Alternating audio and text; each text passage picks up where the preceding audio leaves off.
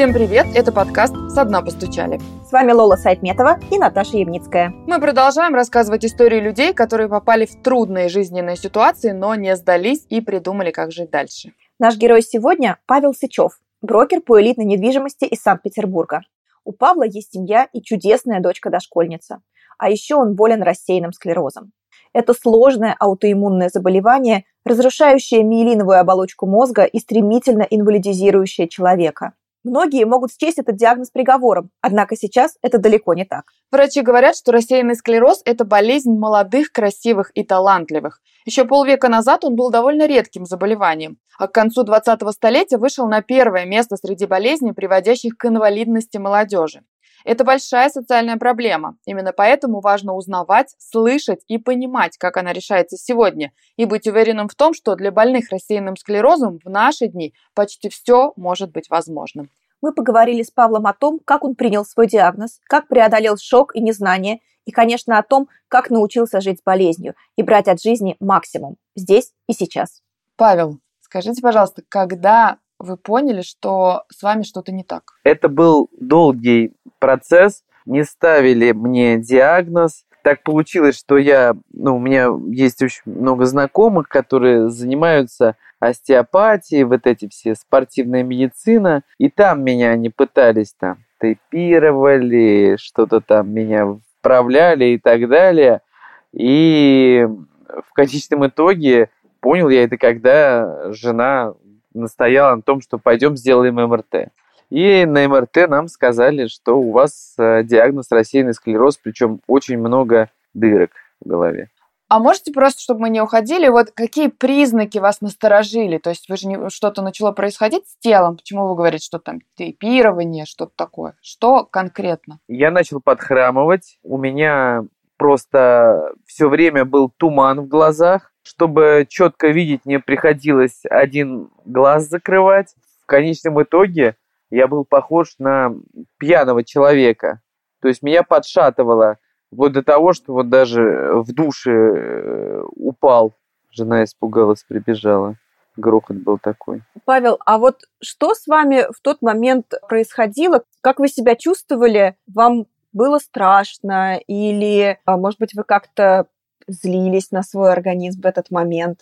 Я искренне не понимал, что со мной происходит. Я заболел, мне было, по-моему, 31 или 32 года. 31. Я не понимал, почему такой сбой. Не то, что я злился, просто не понимал, что со мной происходит за ерунда. А, ходил еще к окулисту, которая там смотрела. Много врачей прошло, не все меня сразу отправили на МРТ. Это удивительная история на самом деле. Диагностировать никто не мог, ну, в начале. А потом уже, когда МРТ появилась, я вообще был, я просто больше мне лежать хотелось, особо не вставать, пытался там работать, уп- упал на работе, я помню, еще штаны порвал, потому что шатало. И потом я уже забыл, вот, честно сказать, не помню. Помню такими, знаете, вспышками, как меня там в больницу привезли э, первый раз, и как там с врачом, потом сказали, что нужна экстренная госпитализация. А вот скажите, правильно я понимаю, что какой-то период прошел до момента, когда вы узнали диагноз? Да, где-то все это происходило недели две, а может даже и три. И как сказал мой врач, возможно, дебют даже был годом ранее. Там у меня что-то такое было, я приехал из жалкой страны, из Таиланда, и что-то у меня там немела нога и так далее. Видимо, это было по лайту, а потом меня, ну, крепко так что уже, ну, я не мог функционировать так, как раньше. Павел, а как вы в тот момент жили и работали вот до постановки диагноза, когда начались первые симптомы? Слушайте, я, я человек терпеливый, вот как-то так. Один глаз там это я как-то зажимал. Я еще за рулем ездил в таком состоянии. Ходил на работу, пытался разговаривать, но у меня с общением работа связана. У меня, знаете, как будто я кашу ем, там, еще язык не мел, а еще когда я пил, у меня, ну, капало, потому что губы неплотно сжимались, видимо, уже нерв на щеке, или как это называется, плохо себя чувствовал. Так что был я достаточно таким неприятным человеком. Даже помню, как в магазине охранник так активно подходит, ну, потому что думает, что, видимо, человек пьяный. Скажите, Павел, а вот иногда люди не готовы к столкновению с диагнозом, ну или не готовы к каким-то сложным, сложному лечению, что сначала обращаются к народной медицине, хотя по факту они, конечно, теряют драгоценное время. Что вот вы об этом думаете? Почему важно идти сразу к врачам? Ну, я кстати, какие-то, да, были рекомендации какой-то бабушке там поехать и так далее, ну, которая там что-то сделает и так далее. Я никому не обращался. Я человек вообще упорный, конечно, я сопротивлялся там всему, да нет, все в порядке, я там поправлюсь, какой-то, какая-то ерунда. А потом, когда уже был край, меня просто вели и, и все. Меня вела супруга, ну, и там друзья подключились. Я просто, когда читала статьи про там, статистику, как у нас в России ходят люди к врачам, то а, есть такое общее место, что мужчины к врачам ходят значительно реже, чем женщины. И это вообще очень сложная история. Ну, почему у мужчин иногда там смертность от каких-то заболеваний выше, чем у женщин? Женщина раньше дойдет к врачу, а мужчина ну, подождет, пока оно само, пойдет только тогда, когда уже вообще ходить не может, и тогда уже, возможно, и не спасти. Это российский менталитет. Я жутко боюсь врачей. Ну, сейчас уже понятно, я спокоен, потому что я уже близко с ними общаюсь. Но вот до этого там мне, мне к стоматологу, чтобы пойти, просто надо заставить. Поэтому это такое наплевательское отношение к себе, которое, наверное, ну, мне, по крайней мере, оно присуще. То есть я там переживаю чуть что там, что-то там с женой, особенно с ребенком, там бежим, едем, а я как-нибудь э, это... Мой, кстати, любимый фильм «Достучаться до небес». Поэтому я спокойно относился. Я даже, кстати, не переживал. Я подумал, ну что, пожил тридцатку-то хотя бы, прожил, и все, мне хватит. Да, знаете, как в, этом, в анекдоте про продолжительность жизни, что, значит, это сейчас у нас 30 лет, я не знаю, кем я хочу быть, и, может быть, я хочу пойти учиться в институт, а там 300 лет назад, мне 30 лет, я прожил хорошую жизнь. Да, глубокий старик, да, это считалось. Медицина так скакнула сильно где-то в 20-х, 30-х годах, а до этого там... А вот все-таки перед походом э, к врачу было какое-то понимание, что может быть сложный диагноз, или была надежда на чудо? Вы помните тот момент? Я, когда сделал МРТ, рассеянный склероз, еще врач там такой, знаете, таким лицо сделал, ну это типа, это все. Вот что-то такое он сказал, ну, который там э, МРТ делает. Начали рыться в интернете, и там, конечно, просто полный конец. Потому что там, ну, сказали, что, скорее всего, будешь ездить на коляске. И, ну, я такой тоже подумал, что на коляске я ездить не хочу. А помните, что вообще с вами было? Ну, вот как вы вообще себя чувствовали и ощущали, когда вот вы получили этот диагноз, услышали, что это что-то, что нельзя вылечить. Как вы себя чувствовали? Я, ну, подумал, что, ну, конец так конец. Я спокойно отнесся. Но я понимал, что как бы я не супер богатый человек, ну, сам работаю, кормлю семью и еще маму свою, родителей, поэтому я понимал, что навряд ли мне кто-то поможет, я имею в виду с финансовой стороны. Конечно, я ничего не знал по поводу всяких фондов и так далее, поэтому я как бы спокойно отнесся, так знаете, философски ну, что будет, то будет. Вот так. Ну, то есть вас не испугала, скорее, вот эта мысль, наверное, которую мы хотим понять? Нет, э, не испугала. Я, ну, ну как бы, shit is happens. Э, вот так я подумал. Оптимист.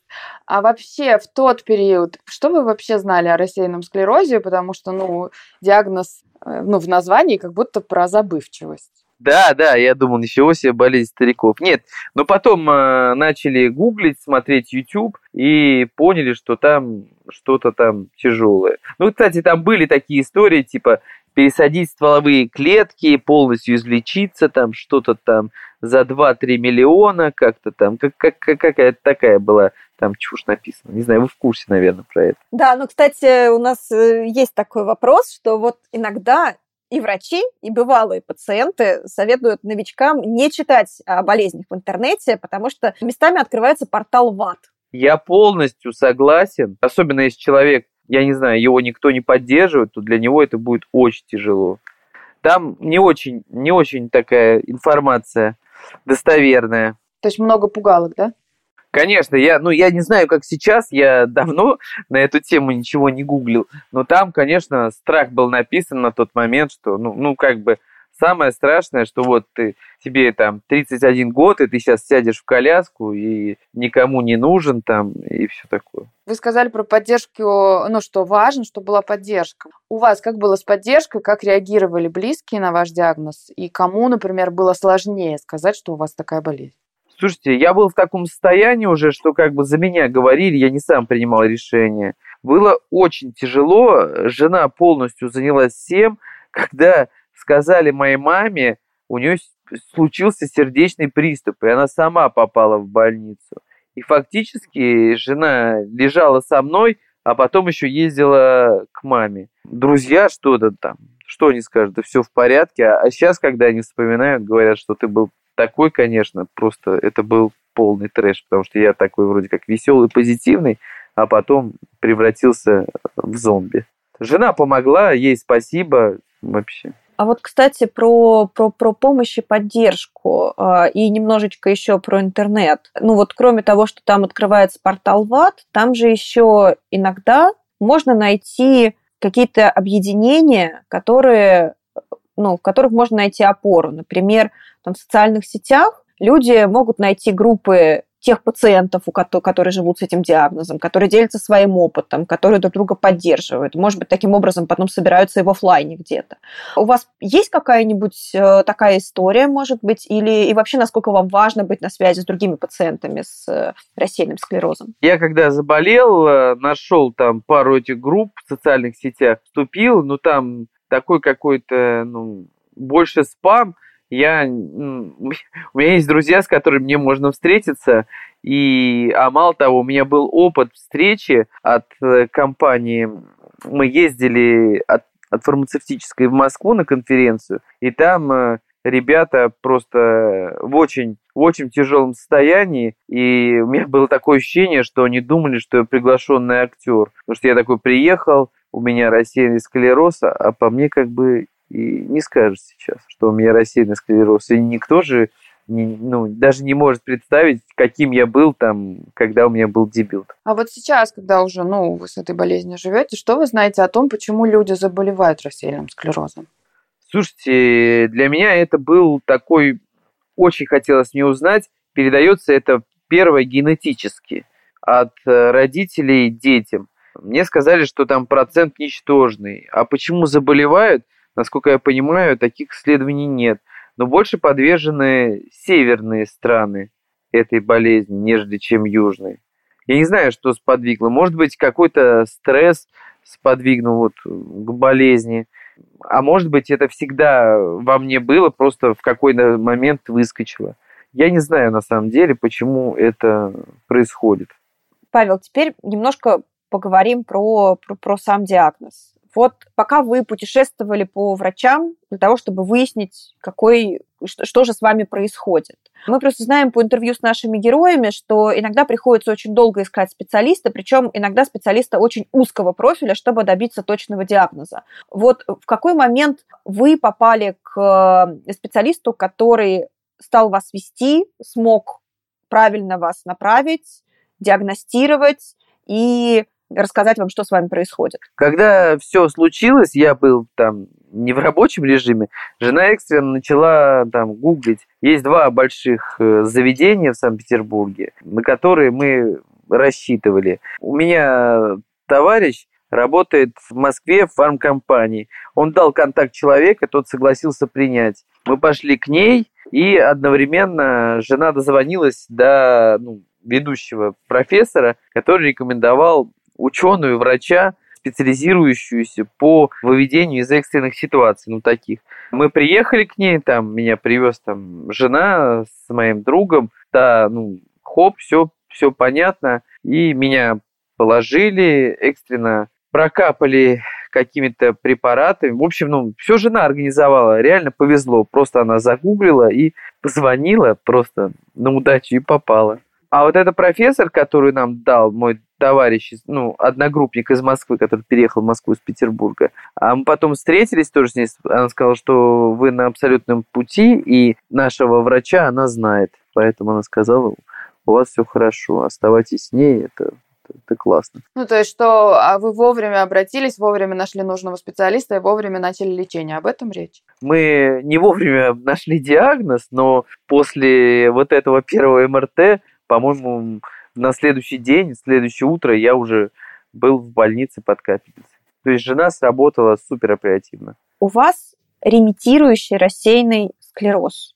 Вот Можете нам своими словами, ну, для слушателей, которые в этом не особо разбираются, рассказать, что это за форма заболевания и в чем ее особенность? У меня сейчас очень хорошая ремиссия. Я, честно сказать, я даже не думаю и не зацикливаюсь над тем, что я болею. Я вспоминаю, когда мне приходит уведомление на телефоне, э, когда мне надо принимать лекарства. Вот и все. Это у меня происходит раз в месяц. И когда мне звонит куратор, чтобы идти на очередной там, ну, визит к врачу, это раз в квартал происходит. Только это мне напоминает. А так я живу полноценной жизнью. Ну, единственное, конечно, я изменился. Я я считаю, что надо радоваться жизни, получать от нее удовольствие, потому что, как, как показала моя история, все может измениться просто в один момент. Да, у нас даже был такой вопрос, но, видимо, он не актуален, про то, что, что изменилось в вашей жизни после получения диагноза. А есть что-то, от чего полностью пришлось отказаться? Не знаю, там, в еде, в физических нагрузках, в работе? Нет, нет. Ну, естественно, я там... Да, господи, нет. Я нормально, встречаюсь с друзьями, могу выпить вина, да нет, ни от чего, э, еда, ну, все супер еда. Главное, я понимаю, что главное это положительные эмоции. Вот что самое главное. И поменьше, поменьше негативной информации я стал меньше употреблять. Даже ужас фильмов не смотрю. Только вот стараюсь выходить на позитив. Ну и общаться, конечно, с позитивными людьми, без, без всяких там негативщиков.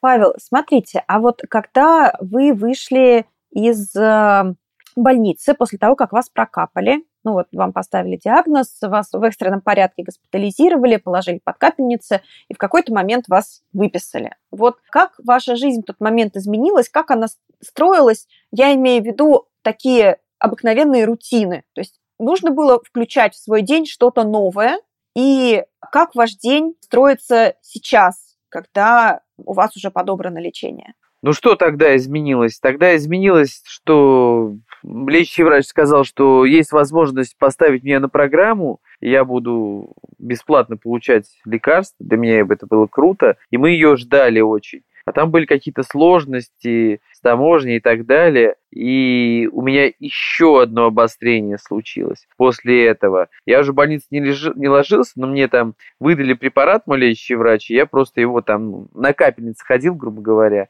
и прокапывался. Мне надо было обезопасить себя, там нельзя было в общественные места, потому что заболеть нельзя было, так мне понимали, что полностью мой иммунитет препаратами этими убился, а новый еще не восстановился. Я как бы, ну, аккуратно, ну, грубо говоря, как на больничном дома сидел, ну, там, ходил там прогуляться на улицу, но не более того. Было очень грустно, страшно, непонятно. А потом, когда я попал на исследование, ну, очень хорошо я восстановился. Практически за месяц я ну, был уже хорошим человеком, неплохим. А вот тут можно чуть подробнее? То есть, условно, вы стали там, не знаю, перестали хромать, стали лучше видеть, какие-то вот такие детали, которые нам чуть понятнее подскажут, расскажут, как изменилась ваша жизнь. Да, я уже думал, во-первых, у меня восстановилось зрение, это очень круто. Я начал опять видеть без тумана я начал нормально ну, ходить, не подхрамывая. У меня не было такой усталости, там, пройдешь там 200 метров, присесть, ну, как реально, как старичок. То есть я полностью, полностью адаптировался, там, ну, все хорошо, активно вошел в работу, потому что, ну, как мне рекомендовал мой лечащий врач, что обязательно нужно чем-то отвлекаться, чем-то заниматься, тренировать свой мозг и так далее. Поэтому все хорошо. Английский я, кстати, так и не выучил, но надо. Ну, как я знаю на таком формальном уровне. Так, все хорошо. Радоваться, встречался с друзьями. Все там это, мне рассказывали страшилки, какой я был плохой. Павел, слушайте, а как на работе относились к тому, что вы болеете, и к тому, что с вами что-то вообще происходит? Потому что это такая а... очень чувствительная тема. Я сказал своему руководителю, она меня очень поддержала, даже страховку мне там расширенную подарила. В общем, она поддержала меня, сказала, что у нее есть знакомый, который давно этим болеет, и у него все хорошо, типа все будет в порядке. К коллегам ну, не стала особо говорить, просто там проблемы с сосудами, давление, что-то такое. Ну, так сказали. Поэтому я так выглядел, так себя вел и попал, поэтому был в больнице. Из рабочего режима вылетел на где-то полтора-два месяца. А сейчас коллеги знают о том, что у вас есть хроническое заболевание, или вы предпочитаете о нем не распространяться? Знает два-три близких человека, а так коллеги не знают. Ну, я предпочитаю об этом не распространяться, потому что у нас в России такие люди скажут, что какой-то больной, зачем с ним иметь дело, понимаете? Ну, какие-то такие дурацкие страхи. Объяснять, что это не старческая болезнь. Я просто не хочу там это на лекции выступать, что вот я так болею, примите меня такой, какой есть. Не, мне, конечно, хорошие люди на работе, мои коллеги, но знают пару-тройку близких человек. А как вы решились это рассказать в подкасте? Это же такой прям каминг-аут. Слушайте, просто я понимаю, что надо совершать хорошие поступки, и, возможно, мой, как надеюсь, позитивный рассказ э, поможет людям, которые заболели.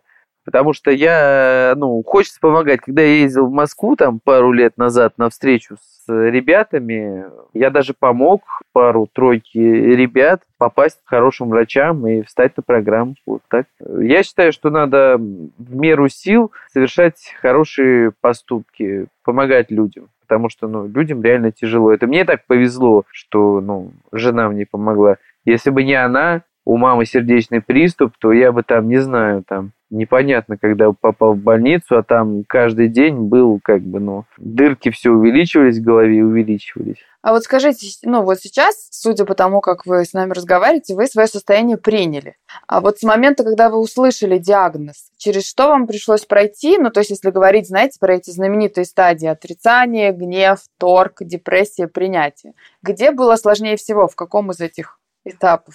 Я для себя понял, что если я там не получу лечение и не, не стану нормальным, потому что я понимаю, что на коляске я не хотел быть никому обузой.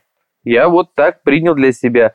Ну а то, что я переживал, не переживал, ну, я, я уже говорил, что ну вот такое случается, что делать. А были вопросы, к, не знаю, к мирозданию? Дорогое мироздание, почему это со мной? Нет, я об этом не думал. Я вообще считаю, что я положительный человек, я никого особо сильно не обижал. Ну, если можно, ну, только девушек в молодости, когда молодой был. Ну, вообще, знаете, это такое известное когнитивное искажение, когда люди э, думают, что плохие вещи случаются только с плохими людьми, что с хорошими людьми ничего плохого произойти не может. Слушайте, это ерунда. Нет тут никакой аналогии. Просто, ну, для себя, что стараться быть хорошим, помогать людям. Еще меня интересует, знаете, вот этот вопрос личных взаимоотношений. У вас с женой был разговор на тему вашей болезни и того, что вы готовы ее, ее отпустить. Ну, вы инициировали этот разговор. Как вообще вы готовились к этому разговору и, ну, каково было на него решиться? Да никак. Вот в этот день, когда мы сделали МРТ, начали гуглить, я такой подумал, говорю, слушай, ну вот досталось тебе червивое яблочко, к сожалению. Со мной же кашу не сваришь, особенно в интернете, когда начитался. Давай, смысл тебе какой? Найди себе другого человека. Со мной ну, все уже не будет так весело. И, ну, она заплакала и сказала, нет, я тебя не брошу. Я говорю, ты уверен, уходи прямо сейчас, но я уже больше начал шутить. В общем, все хорошо. В итоге никто меня не бросил. Ну, я просто сразу сказал, почему. Я понимаю головой, что ну, такая история случается, и вот эту информацию негативную получив в интернете, я понимал, что ее ждет ну, непростые периоды. Зачем это надо? Но ведь эта ситуация, ваше заболевание определенным образом повлияли на планы вашей семьи. И у вас появился ребенок. И вашей дочке уже 5 лет, если я не ошибаюсь. 4 и 8, 4 и 9. Да, это уникальная история. Перед тем, как начать программу, по которой нельзя иметь детей, потому что девушки там сдают постоянно анализы на, на беременность, ну, точнее, тест на беременность, а нам как бы уже лет там по 31, и ну, детей же тоже там хочется. Я уточнил первое, что у врача передастся ли это ребенку, когда она сказала, что не передастся, она сказала, ну, времени там буквально неделя-две, она сказала сдать на всякий случай, сделать ЭКО, ну, потом, и попробовать самим. Первый раз я стрелял в цель, получилось с первого раза. Это уникальная история, потому что у меня очень много друзей, которые десятилетиями пытаются, ходят к врачам, а у нас так хоп, и получилось. Стимул у меня потом такой, что работать надо там. Жена еще роддом такой дорогой выбрала вообще. У нас были совместные роды еще и вообще, вообще. Любим свою дочь, э, балуем ее вообще. Да, у вас, конечно, такое какое-то чудо-чудо, правда, случилось. Это... Да, это уникальная история. И вот, ну, призвала к этому мой лечащий врач. Я просто в восторге от нее. Она, ну, реально очень светлый человек. И не знаю, почему у нас даже с ней неформальное общение. То есть там в гости прийти, красного вина хорошего выпить. Ну, это очень важный человек в вашей жизни. Конечно, конечно. Я прислушиваюсь к ней, естественно, да. Как вы себя поддерживаете? Потому что ну, многие, сталкиваясь с серьезным диагнозом, меняют свою жизнь, меняют фокус карьеры на семью, начинают, не знаю, заниматься чем-то общественно полезным, идут в религию, психотерапию. Вот что-то подобное у вас изменилось? Я много работаю, потому что мне нужно содержать семью, родителей, и как бы у меня нет возможности измениться, уйти там в семью. Я очень много работаю. Я не знаю, как я изменился. Работаю, стараюсь быть на позитиве и получать удовольствие от общения с близкими, с дочерью. А вот, кстати, вот это вот старание быть на позитиве, мне оно, знаете, как-то отзывается как ну, что вы, может быть, больше цените какие-то моменты, которые раньше ну, пропустили бы или приняли бы как должное? Конечно, я после того, как у меня был этот дебют заболевания, я понял, что жизнь, она может так все резко измениться. Поэтому надо радоваться каждому дню, получать удовольствие от э, людей, с которыми ты общаешься, от, от всего. Ну, по-другому я стал смотреть на жизнь после всего этого. Конечно, я очень изменился. Начал более быть откровенным, говорить то, что я реально думаю. Ну, конечно, если только это никого не обидит, и это позитивно. А, слушайте, а было что-нибудь, не знаю, безумное, что вы совершили? Ну, то есть я себя, когда представляю на вашем месте, думаю, я бы тогда, наверное, пошла с парашютом прыгать. То есть так мне ужасно страшно, а так я думаю, ну, тогда прыгну. Нет, возможно, если бы у меня не было дочери, я бы и сиганул. А сейчас у меня чуть-чуть другая мера ответственности. Мне надо обеспечить ее, чтобы у нее все было круто, какой-то там, чтобы был пассивный доход у семьи и так далее. Поэтому я чуть по-другому думаю. Ну, конечно, это красивые такие фразы, но это не для меня, к сожалению.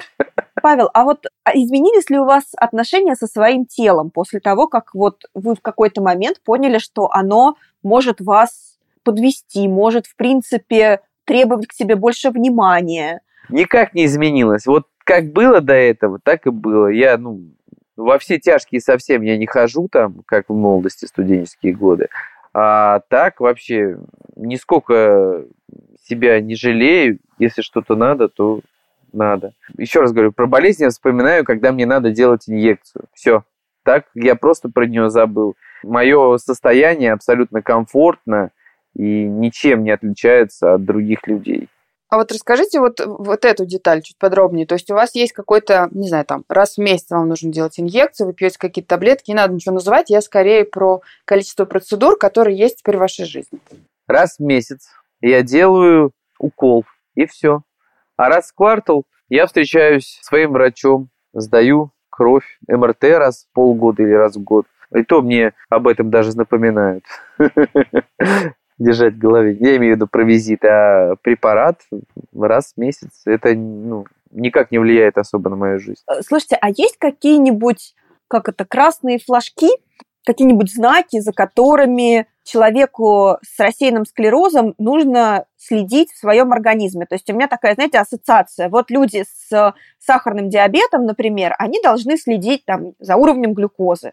А есть ли что-то у вас, зачем вам нужно следить? Ну, слушайте, если что-то касается таких моментов, что там какие-то онемения в конечностях, покалывания, то, конечно, на это надо обращать внимание. Ну, у меня, слава богу, такая мощная ремиссия, и уже порядка пяти, даже не помню, шести лет я ну, вообще, вообще в полном порядке. Поэтому у меня этого не возникает. Но вообще, если какие-то онемения, ну, то, что касается э, симптомов, которые были в начале, естественно, надо сообщать своему врачу. Да, то есть желательно быть на связи со своим врачом, и чтобы у тебя был такой врач, которому ты в любой момент можешь написать. Ну, у меня в этом плане супер повезло. Мы просто с ней, ну, на мессенджерах. Если что, я могу написать, и она в течение дня мне ответить. Или даже позвонить. В рамках разумного, не ночью, конечно. Ну, я еще раз говорю, прям как повезло. Не повезло, наверное, что я заболел этим, но вот повезло, что так все сложилось удачно для меня. Вы заболели, и благодаря этому у вас как-то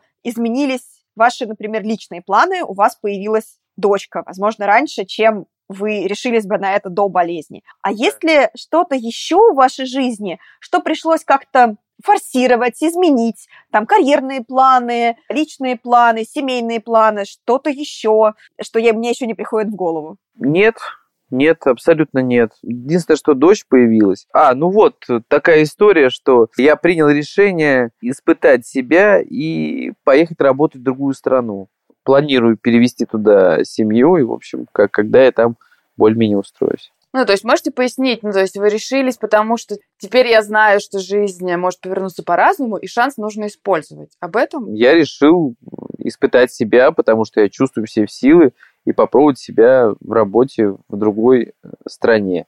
С Россией я не хочу завязывать полностью, но вот как-то так решился, решился попробовать себя, и, ну, Конечно, мне в любом случае страшно, это все неопределенность, это первый раз в жизни у меня такой эксперимент.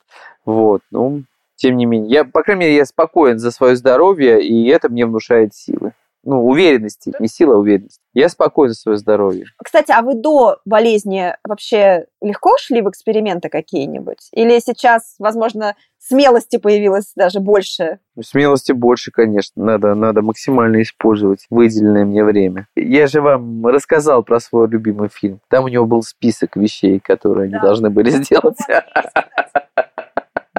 А у вас есть список, Павел? Не такой, как в этом фильме.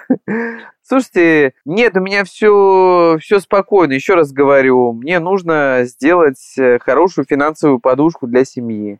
Вот моя основная задача. Вот и все. И, ну, желательно как-то себе сделать комфортную, комфортную такую пенсию в лет 45. Ну, я очень, очень хотел бы это. Я так понимаю, что вопрос, о чем вы мечтаете, уже не актуален, да, Наташа? Судя по тому, что э, Павел нам сказал. Остается последний вопрос. Что думаешь ты, Наташа? На ну, я думаю, что да. Павел, скажите, что бы вы посоветовали людям, которые столкнулись э, с похожими симптомами или уже получили диагноз? Основной совет – не падать духом. Идти и делать все, чтобы получить стабильное здоровье, хорошее ну, самочувствие, максимально на это упор сделать, чтобы вернуть себя к полноценной жизни. Это самое главное. Естественно, быть на позитиве, радоваться жизни, потому что, ну, как, как, как случилось, все, все может моментально измениться в неприятную сторону. Поэтому будьте на позитиве, все получится у вас. Максимально стучитесь во все двери, найдите в своем городе организацию, где есть неврологи, которые понимают и знают, что такое рассеянный склероз. Обращайтесь за помощью, так или иначе вам должны помочь. И если вы, ну, моя такая позиция, я всегда стучусь в закрытые двери. Если меня там, там не пустили, то в другое, то я в окно залезу. Потому что если ты займешь такую позицию, ну, будь что будет, то будет самое плохое. Друзья, если вас вдохновила история Павла и вы хотите узнать о ремитирующем рассеянном склерозе больше, то обязательно загляните в описание этого выпуска. Там мы оставили ссылку на специальный информационный лендинг, чтобы вы узнали о новых возможностях для пациентов с этим диагнозом. А это был подкаст «Со дна постучали» и его ведущие Лола Сайтметова и Наташа Ямницкая. Услышимся через неделю.